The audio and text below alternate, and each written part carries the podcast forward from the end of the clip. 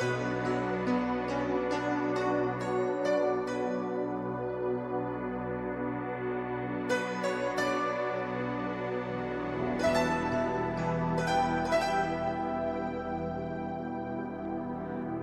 радиослушатели, сегодня мы начинаем чтение книги Иоханнеса Реймера «Побег через потоки черного дракона».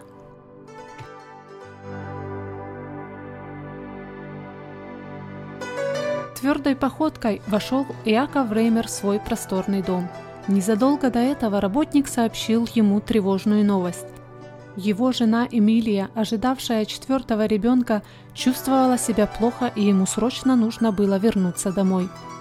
В любом другом случае он остался бы при работе. Бабьи болячки не так быстро могли отвлечь от дела этого слывшего суровым мужчину. Но Эмилия была на восьмом месяце беременности и уже часто жаловалась на боли.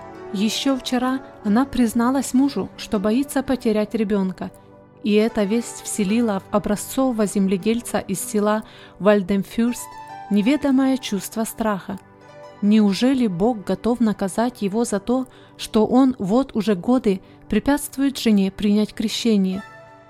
Да и сам он, неужели ему неведомо, что с Богом давно пора примириться? Не впервые его мучили мрачные мысли. Они преследовали его уже давно – Сын глубоко верующих родителей, Яков родился здесь, в селе Вальденфюс. Его отец Корней Реймер со своим зятем Иоганном Классином основали это село. На родине в Линденей, близ станицы Молочной, они решили избежать конфликта, который возник в связи с их выходом из Менонитской общины. Два года спустя, после образования братской Менонитской общины, Корней и еще пять человек собрались осмотреть прикубанские земли.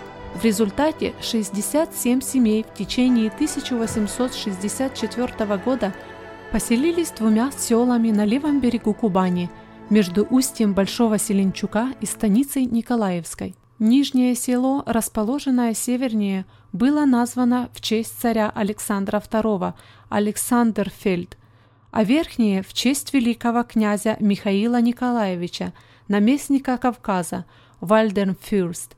Благо князю, дословный перевод –